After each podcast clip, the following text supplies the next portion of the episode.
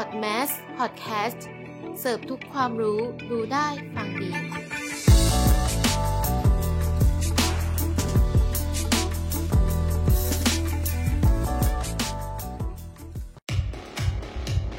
มี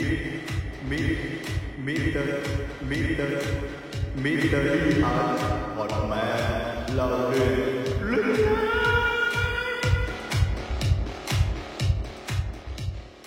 สวัสดีครับ ผมบอสพกซอสตอนนี้ท่านอยู่ในรายการมิเตเลียดพอดแมสวันนี้เราจะมาพูดเรื่อง Dark Web ก่อนที่เราจะเข้าเรื่อง เราไปทำความรู้จักว่า Dark Web คืออะไร แต่ต่างจากเว็บทั่วไปอย่างไร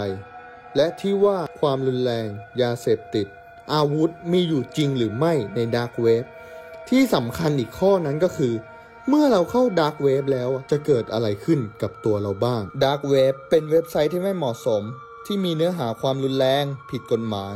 ซึ่งถูกแบนไม่ให้ค้นหาเจอโดย Google โดยเว็บส่วนใหญ่จะมีจุดประสงค์ เพื่อใช้ในเชิงผิดกฎหมายต่างๆ เช่นฆ่าหมา ฆ่าแมว อวัยวะออกมา หรือการขายสิ่งผิดกฎหมาย ยาเสพติด อาวุธสงคราม ซึ่ง community เหล่านี้ถูกสร้างขึ้นสำหรับเว็บใต้ดินโดยเฉพาะ ผมจะยกตัวอย่างอย่างเช่น เวลาที่คุณเข้า Dark Web ก็เหมือนกับตอนที่คุณเข้าผับใต้ดินที่เข้าไปต้องคุมหน้า ปกปิดตัวตนหมด ไม่สามารถรู้ได้เลยว่าใครอยู่ข้างในในใบหน้า เพราะฉะนั้นเบราว์เซอร์ที่เราจะเข้าไปต้องไม่ใช่เบราว์เซอร์ปกติ Dark Web แตกต่างจากเว็บไซต์ทั่วไปอย่างไร เว็บไซต์มีประมาณ 3 ประเภท คือ Surface Web เว็บไซต์ที่เข้าถึงได้โดย ทั่วไป เช่น Google Twitter Yahoo เว็บเหล่านี้จะสามารถเข้าหาได้ปกติ ส่วน Deep Web ผู้ทั่วไปจะไม่สามารถค้นหาเว็บไซต์เหล่านี้ได้ ค้นหาได้จาก Google หรือ Search Engine อื่น ๆ ได้ แต่ยังคงสามารถเข้าผ่าน URL ได้ตามปกติ โดยเว็บไซต์เหล่านั้นนะได้แก่เว็บไซต์ที่จำเป็นต้องล็อกอินก่อนหรือ ต้องมีเมลเป็นต้น ซึ่งส่วนใหญ่จะเก็บข้อมูลเกี่ยวกับเอกสารทางราชการ หรือว่าบันทึกการแพทย์ หรือว่ารายงานทางวิทยาศาสตร์ต่างๆ ที่เป็นข้อมูลลับขององค์กรนั้นๆ ขณะที่ Dark Web เปรียบเสมือนตลาดมืดออนไลน์ ไม่สามารถค้นหาได้จาก Search Engine หรือเบราว์เซอร์ทั่วไปอย่าง Google Chrome Firefox Safari อินเทอร์เน็ตได้เพราะว่าเบราว์เซอร์เหล่านี้สามารถมีตัวกรองเนื้อหาที่ไม่เหมาะสมออก โดยห่างจากการเข้าถึง Dark Web อะ จะต้องติดตั้งโปรแกรมเป็นพิเศษ ซึ่งเป็นเบราว์เซอร์ที่มีการเข้ารหัสระหว่างหัวและก็ท้าย และไม่บ่งบอกตัวตนข้อมูลส่วนใหญ่ใน Dark Web จะเป็นเรื่องผิดกฎหมาย เช่น การค้ายาเสพติด ค้าประเวณี หรือค้าอาวุธ แหล่งซ่องสุมแฮกเกอร์ต่างๆ อยู่ใน Dark Web เต็มไปหมด ในการเข้าถึง Dark Web ไม่ใช่เรื่องง่าย ๆ อย่างที่อธิบายข้างต้นว่า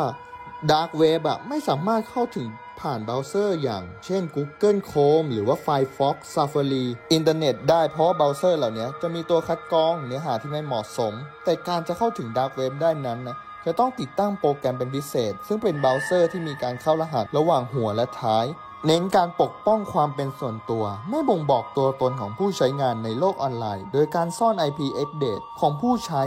สามารถเลี่ยงการถูกเซ็นเซอร์ออนไลน์ ได้และทำให้ผู้ใช้สามารถเข้าไปที่เว็บไซต์ที่โดนบล็อกได้ ผมเตือนเลยนะครับ ว่าอย่าเข้าเว็บ Dark Web เป็นอันเด็ดขาด เพราะ Dark Web อันตรายกว่าที่คุณคิดนะครับ เตือนที่ผู้ที่จะคิดอยากจะเข้า Dark Web เลยนะครับ อย่างแรกที่ต้องระวังก็คือแฮกเกอร์สายมืดที่รวมตัวกันอยู่ใน Dark Web เมื่อเข้าไปดูคอนเทนต์ไม่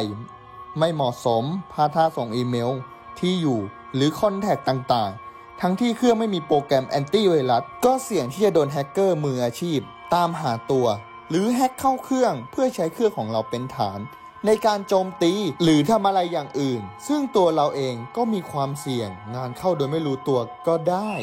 นอกจากแฮกเกอร์แล้วอะ คนที่เข้า Dark Web ยังมีอินเตอร์โพลตำรวจ คอยเฝ้ามอนิเตอร์ สิ่งเหล่านี้อยู่ ถ้าไปมีปฏิสัมพันธ์สิ่งของผิดกฎหมาย หรือทำอะไรโดยไม่รู้เท่าถึงการณ์